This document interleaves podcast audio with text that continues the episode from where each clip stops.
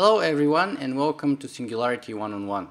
Singularity One on One is a podcast feature of Singularity Weblog where you can go and listen to it or download it in full. As you may already know, my name is Nicola, aka Socrates, and as always, I will be the man with the questions. Today, I am privileged to have Charlie Stross as my guest on the show. Charlie is a very well known science fiction author and the writer of one of my favorite science fiction books titled Accelerando. And as far as the book is concerned, I can say that I have rarely read a book with such a broad plot horizon, spanning time and space across the whole of the universe, with such a dazzling imagination, supported by the latest and greatest bleeding edge of science and science fiction, and with such deep implications for the whole of humanity.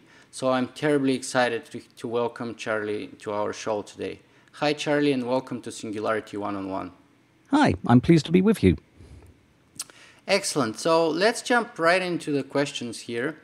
And perhaps we should start at the very beginning. Um, and if you don't mind sharing with us about how did you get interested originally in science fiction in general and in writing science fiction in particular? That's a hard question. Um, I don't really remember a time when I wasn't reading science fiction. For that, you'd actually have to go back to before I was reading. Um, I do remember draining the science fiction collection in my local library when I was uh, four or five years old, and buying my own collection of my own copy of Lord of the Rings when I was about ten. So I've been reading science fiction for ages. I think I began trying to write it when I was about nine or ten as well. Um, and tried writing my first novel when I was 14. So, you know, it goes back a long way. I'm a good bit older now. Um, nearly a third of a century later, if I'd known how hard it would be to su- succeed in getting published, I probably wouldn't have started. I'd have picked something easier like brain surgery. you know, just 12 years of training. well, that, that, that's a really good joke, but at the same time, on the background of your work uh, in books such as Accelerando, I, I can totally agree with you that in some sense, brain surgery could be at least as challenging as writing such a you know profound book. Um, so so in that case, what is the motivation, and or is there a, an overarching overarching motivation behind your work? Is it just curiosity, interest? Uh, yes. Sort of uh, um, making ends meet, or what would it be? Well, I should add that these days I write for a living because it is my day job um, and has been for pretty much exclusively for the past six years. Um, and I've been writing for a living for most of the past 20 years in one form or another. Uh, but it's not a brilliant, it's not a very well paid day job. Let's put it that way. Nobody goes into writing science fiction planning on getting rich. Um, a few people succeed against the odds, but in general, you know, if you want to get rich, become an accountant or a lawyer. um, the reason I stay at it is because I can support myself, and it's something I enjoy doing.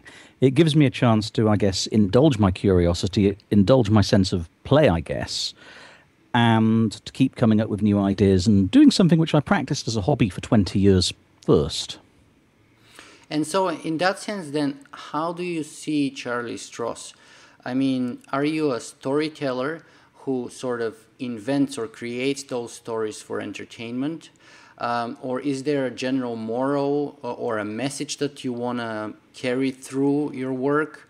Um, or are you a futurist who wants to uh, show us and, and bring sort of down a future to, to your readers that they should consider and the implications thereof?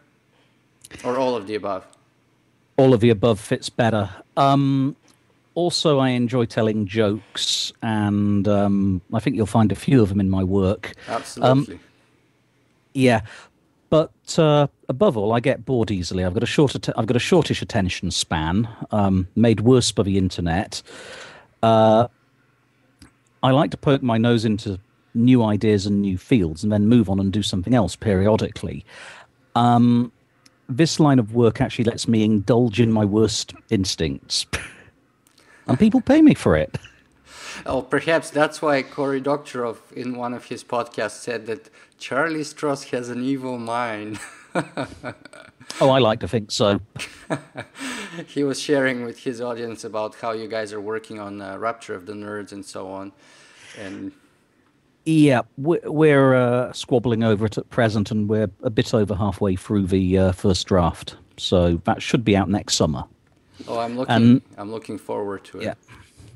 Basically, it goes back, I think, to about 2003, where, um, you know, we were chatting in email, and I said, "Well, how about trying a collaboration?" He said, "Well, okay, let's go for it."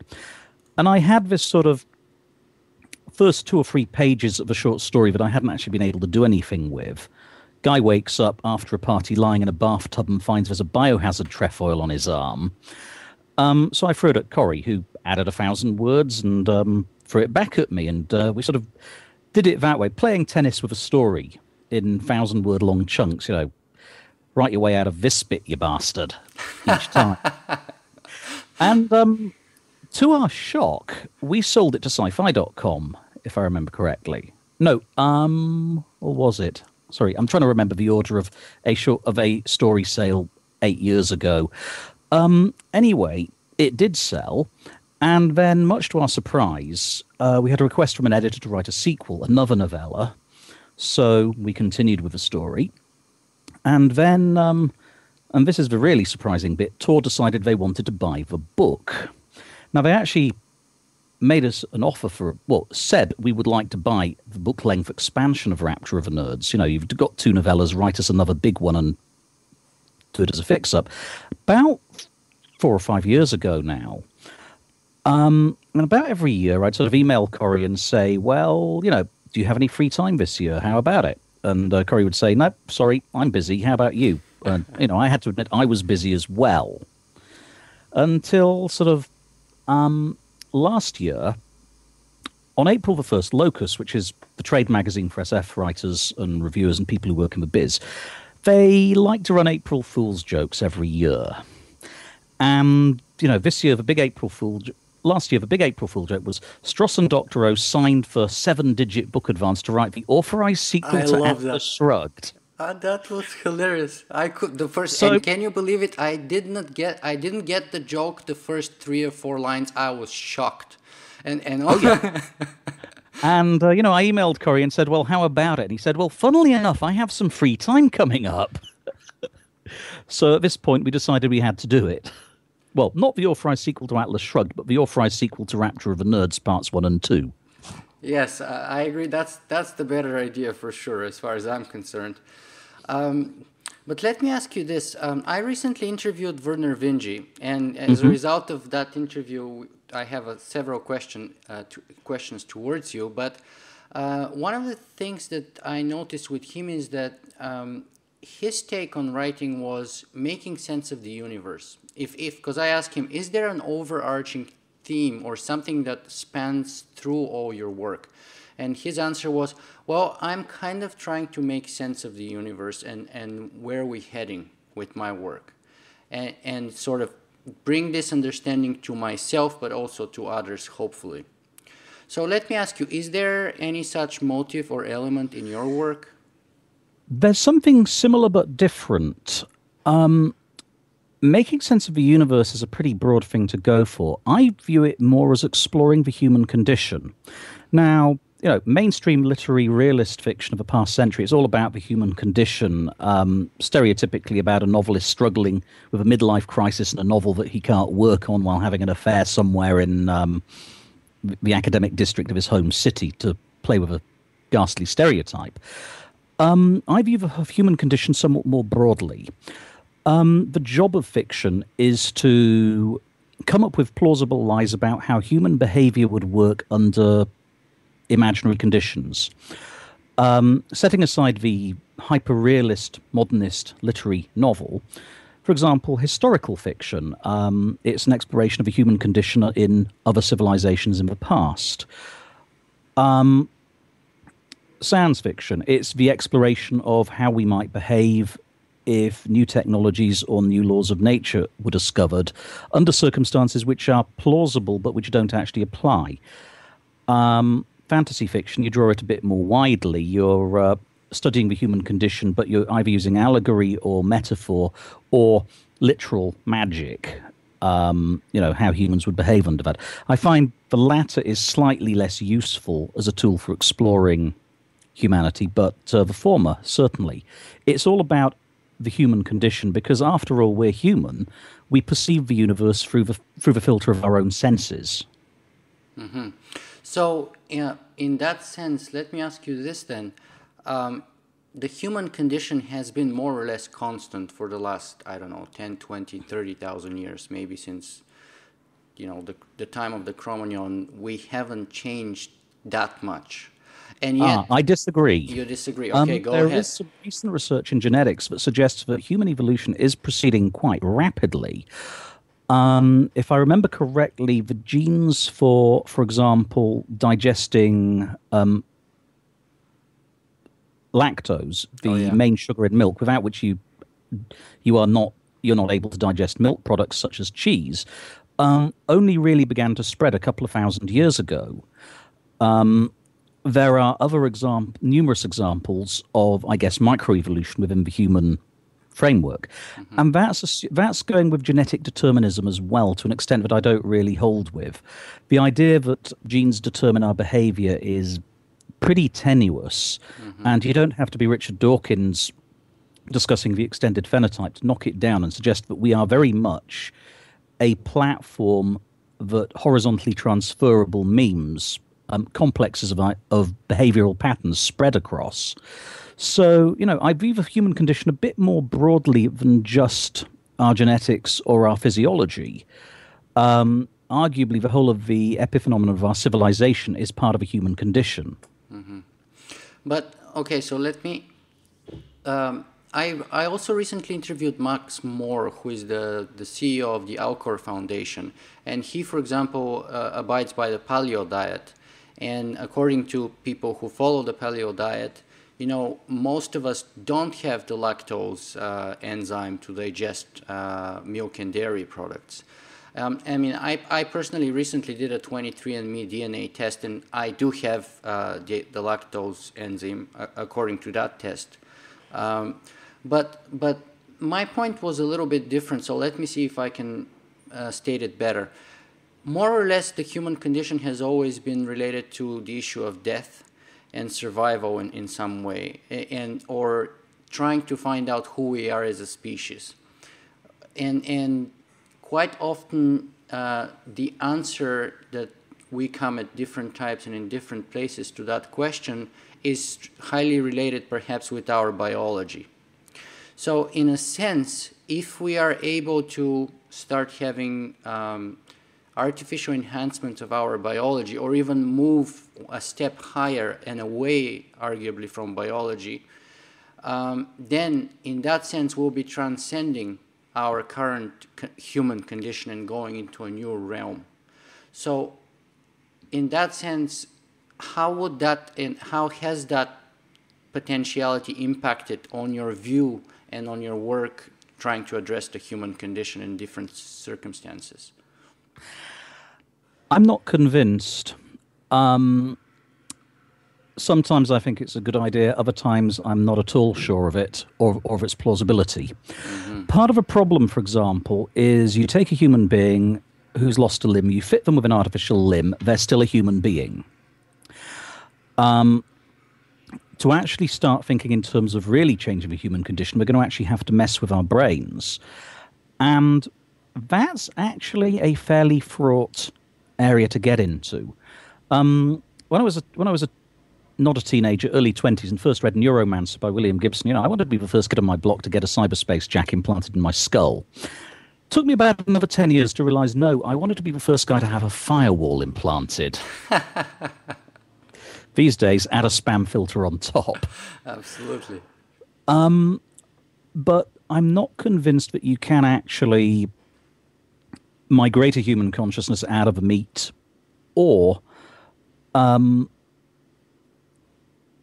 reasonably enhance a human being by directly plugging machines or extensions in. I'm not sure about that at all. What about uh, the Aubrey de Grey way? Say, skip the uploading of the human brain, but accomplishing immortality, or even if what he calls longevity escape velocity, a moment I'd... in which every 10 years we'll, we'll be able to move death or uh, life expectancy by another 10 years.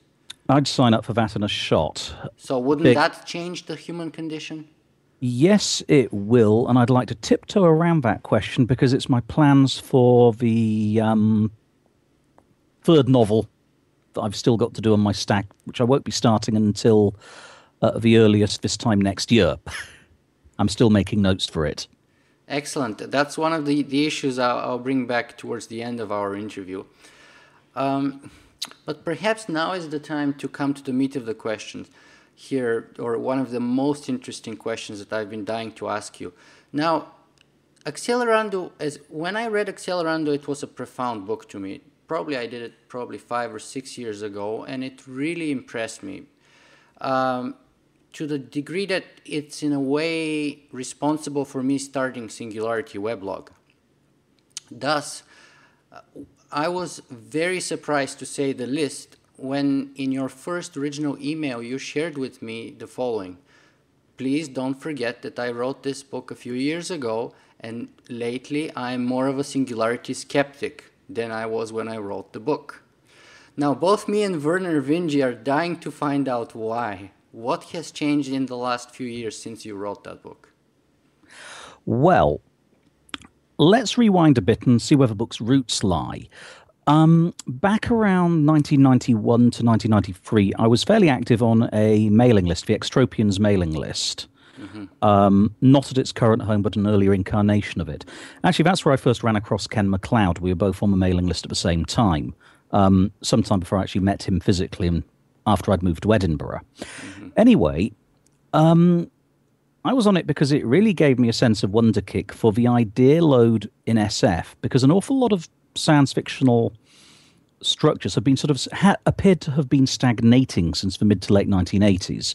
There wasn't visibly much progress in it until I ran across a different, I guess, a, diff- a parallel field in which people were speculating about the future in completely different terms. Mm-hmm. Now, let's hold with that. In 1989 to 1990, I decided I'd made a career blunder and went back to university to study computer science, which means I've got the equivalent of a 1932 aerospace engineering degree. um, in the 90s, I was working in the computer industry, and as one does, I ended up working for a web startup in 1995 then doing freelance work and signing on with a dot com in 1997 as their first programming hire. I was a contractor at a company called DataCash, payment service company, which doesn't exist anymore because it achieved nirvana. It was taken over by MasterCard. Anyway, from 1997 onwards, I was writing software to basically handle the problem of interfacing web servers in the UK to the British banking system to process credit card transactions. And um, it works in a completely different way to the Visa and MasterCard network in North America.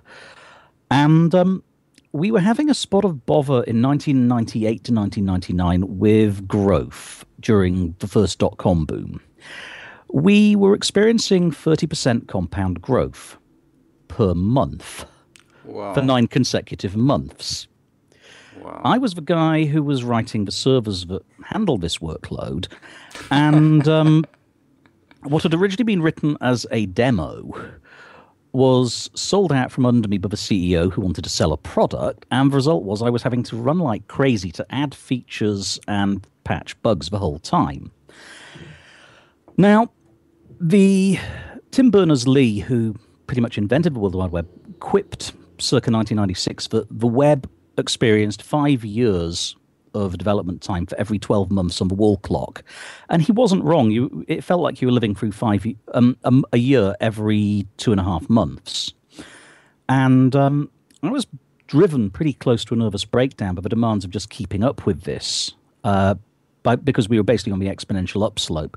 The company went from, I think, initial seed corn capital of approximately £30,000 or about 50,000 US dollars to a reverse takeover going public, which with a valuation of roughly 36 million pounds in just under three years. Wow. Which is a fairly scary growth rate to be in the middle of. Um, I nearly cracked up under the pressure. Only um, instead, I wrote lobsters because it was sort of think think in terms of an oyster. You know, it's got an irritant sand grain, so it puts a layer of lacquer around it to uh, insulate itself. Lobsters was basically me trying to write a story to externalize my sense of, I guess, bewildered pace of change.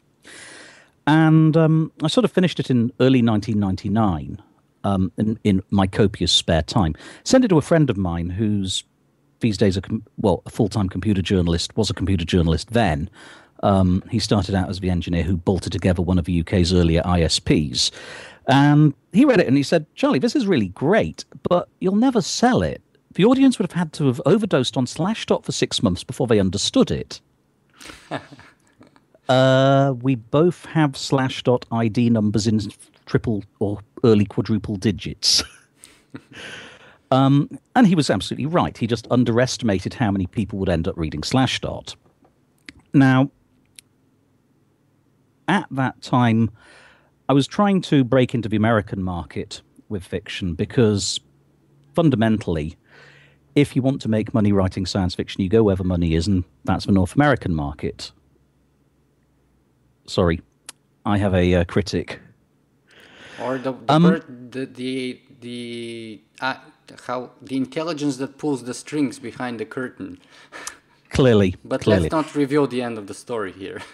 yeah.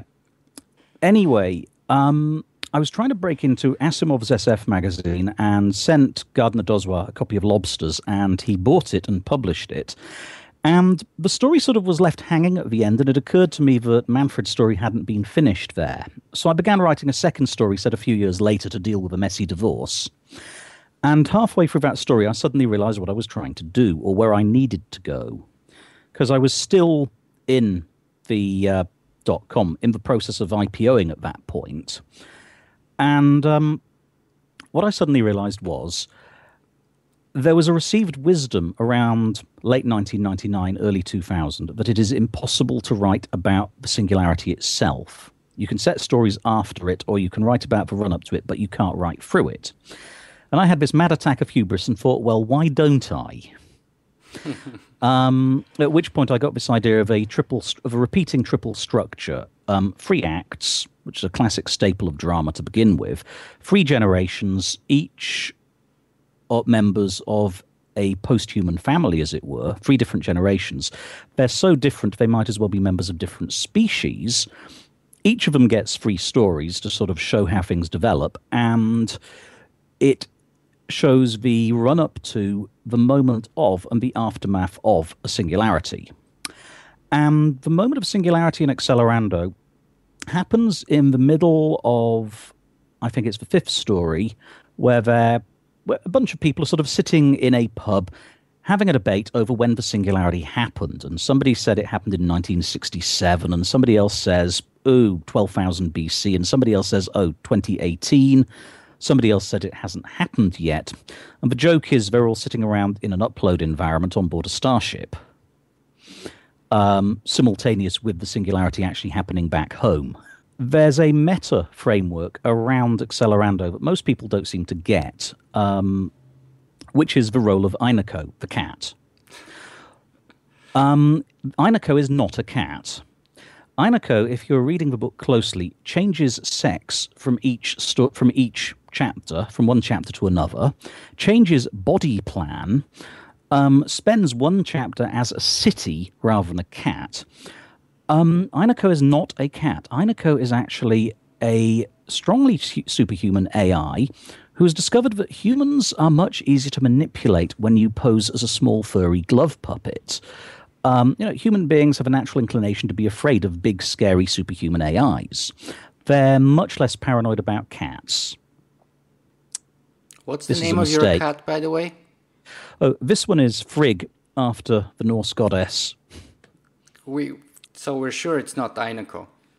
Under we're pretty sure name. also, she's a real cat. I have to clean out the litter tray regularly enough to prove that one. okay.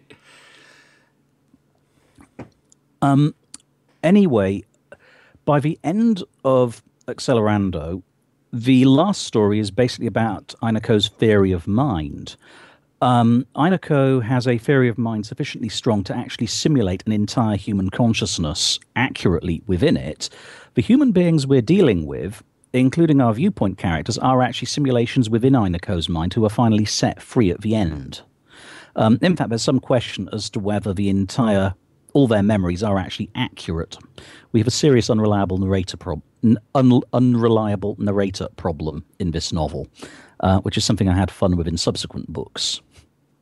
Okay, so so what happened after that to make you skeptical about the potentiality of the singularity as a, a high probability in our near or far off future then? Well, bear in mind I was writing Accelerando between late 1998 and 2004. In the middle of that patch, Y2K happened. Now, looking around at the world around us, an awful lot of people set their sights on that particular triple zero year. And it wasn't just the techies, it wasn't just the geeks. You will also have noticed an amazing upwelling of religious fundamentalist millenarianism. Now, it turns out that this isn't unique. Years with significant dates in them um, have an ability to fascinate and obsess human beings who should bloody well know better that these dating systems are entirely arbitrary.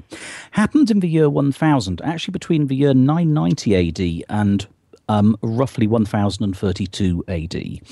There were these waves of religious believers wandering all over Europe, basically throwing away all their possessions, throwing away their, their clothing, having free love, convinced Jesus was coming to rescue them. And the rapture was, it, well, not the rapture, they hadn't, that particular belief structure is a new construct that came out of the late 19th, early 20th century, but convinced the second coming was about to descend on them. Move forward, and from the 1990s onwards, you have a similar wave of Christian millenarianist um, belief. Uh, we've still got it today. The uh, recent uh, announcement by an American preacher that the rapture was due on, was it May, May the 18th or May the 22nd? I think the name was Harold Campings, and I think it was the 21st. Yeah, he's revised his estimate. It's late in October now, but um, yeah, you know, I'm, I'm, willing to bet it's not going to happen. Now, looking at the psychological roots of the whole thing, I'm inclined to ask to what extent is the post-humanist um, anticipation of a singularity um, a dangerous psychological blind spot where we're recycling the Im- the apocalyptic imagery that is embedded at a very low level in the firmware of a civilization we live in, because modern Western civilization and post Enlightenment civilization and the scientific method all sprang if you go back far enough, a couple of hundred, two, three hundred years, they came out of the Protestant Reformation. They came out of attempts to find a better way of relating to the world. And, you know, the whole idea of continual improvement of the human condition is something deeply rooted in Protestant religious faith. Now, that doesn't mean I'm ruling out any possibility of a singularity. It's just I think it's wise to be skeptical and be rather cautious in evaluating why you might believe in such a rupture in the human condition and how things could change so rapidly. That's incredibly interesting. So, um, in that case, let me bring in two of my other interviewees. Would you tend to agree more with Kevin Kelly, who says that uh, believers in the singul- singularity commit thinkism, or with uh, Jaron Lanier, who thinks that a singularity is just a, like a new religion for geeks, just like the rapture of the nerds idea. Um, I alternate between these two views. I try to be an agnostic on this issue. Um, my main feeling is that the idea of a hard takeoff singularity, of a rapidly self bootstrapping transcendent AI, makes some naive assumptions about the nature of intelligence, um, of what intelligence is, and even how desirable it is. Another part of uh, the problem, as I see it, is the idea of mind uploading. Again, Hans Moravec's thought experiment in Mind Children in the late 1980s. The idea you replace one neuron after another in a brain until you've scooped out the whole brain without the human losing consciousness. That's a good model and a fairly interesting argument for why mind uploading might be possible. But Um, first of all, we need to determine at what level of neuroanatomy we need to simulate to get an accurate representation of a mind. Do we even need to go all the way down to the individual cellular level? Do we need to go lower? Do quantum effects have any influence? I tend to think Roger Penrose is talking out of his arse when he asserts that they do, but it is something we seriously need to examine. Um, so the whole mind uploading thing is something that um, in Jaron Lanier's terms, the nerds have jumped on as a new religion. The idea that we're all going to go flying up to upload heaven. Um, I think we should be very, very skeptical about the idea that the singularity, if it happens, will have any room for human beings in it. Mm-hmm. Um, my new novel, what comes out next month, titled Rule 34, um, among other things, has a bit of an examination of a particular type of artificial intelligence in it, one that I think is probably more likely than the self bootstrapping, self improving variety of a mind upload variety. Um, there is actually a scene in which somebody utters the dreaded words, Tell me, Professor. Well, a cop who's asking a professor of artificial intelligence just how a particular piece of software works. Um, the talking head academic makes the point uh, when designing an artificial intelligence, the one thing we don't want it to do is to be conscious. If we can emulate a human mind accurately in a computer, this isn't going to do any work for us. It's not going to be useful. It's going to want to sit by the swimming pool, sipping pina coladas and indulging in fantasies or watch Premier League football or something. It's not a very productive use of computing resources. Um, if we do actually learn enough about how consciousness works or how intelligence works or computer or how to write software that does what human minds do, the last thing we're going to want to do is to actually emulate a real human mind, um, unless we have an actual mechanism for mind upload for survival oriented reasons. Um, again, here we're getting back to Aubrey de Grey.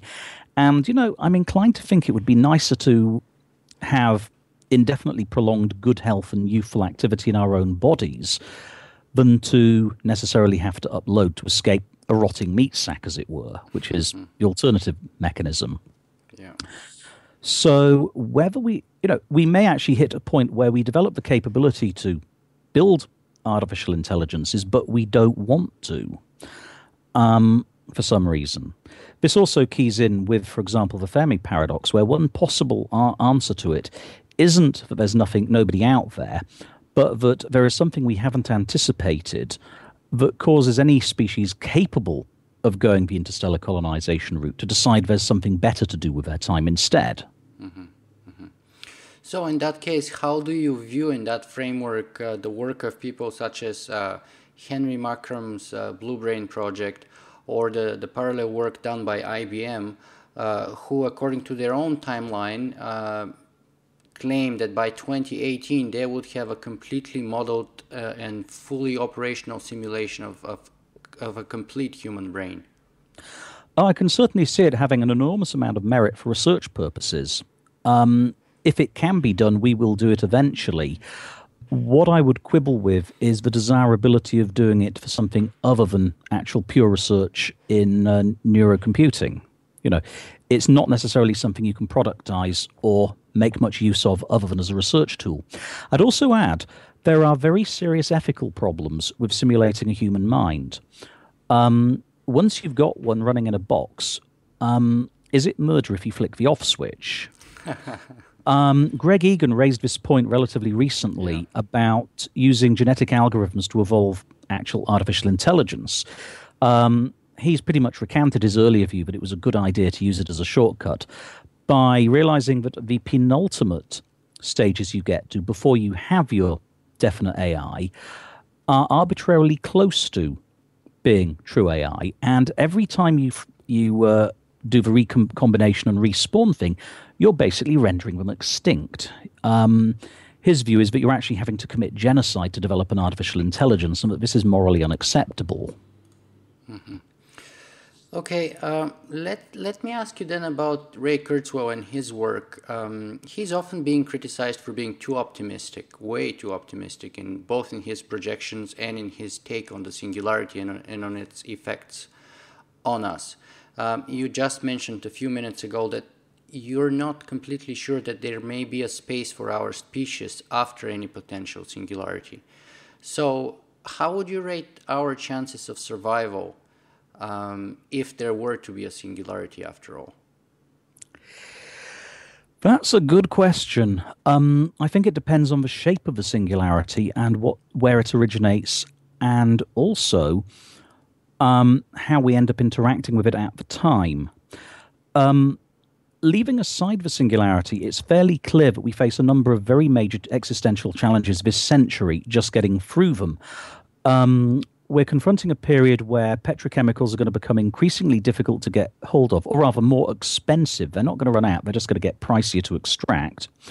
Where we can't continue burning really dirty coal without messing with the climate badly. Um, we've just had a complete clusterfuck in Japan that has probably set back any hope of nuclear rollout by a decade at a minimum. Mm-hmm. Um, fusion is still 30 years away, and to make matters worse, it may remain 30 years away for a long time because, unfortunately, there are major drawbacks to fusion power that aren't widely publicized. For one thing, we can't do it without neutrons. Um, I'm not even going to get started on the whole lunar helium-3 pipe dream. Basically, we have a real major emergency of a climatological nature. Mm-hmm. Um, we have a global free trade and capital flow system that appears to have become pathological. Um, a lot of people are very upset with the way things are going. We have a global rollout of a security state that's quite terrifying. And while all this is happening, several other things are going on. We are seeing the populations of China and India develop, develop economically to first world standards of living in a single generation, and that's nearly 3 billion people. To put that in perspective, there's currently only 1 billion people in the developed world, in Europe, uh, North America, and bits of the Pacific Rim. Um, the environmental footprint of quadrupling the number of people in the developed world is pretty scary, but they're not going to stay down on the farm and poverty stricken as peasants. They're just not going to accept that. Uh, neither would we if we were in their shoes. And then there's Africa developing. This one is the dog that didn't bark. But while during the 1990s Africa had underwent the third major war of the 20th century after the First and Second World Wars, the First and Second Congo Wars, overall, Africa is, a, is lots better off than it was 20 years ago. A- Africa as a continent has been experiencing roughly 6% economic growth per year for a decade. They're still very, very poor, but it's the poverty of Europe in the 1860s rather than Europe in the 1660s. Um, given another generation, Africa will be poised to make the same giant developmental leap forward as India and China. By 2050, we could well be looking at a world where we have 8 or 9 billion people expecting a developed world standard of living. Um, that's going to change a lot of things immensely.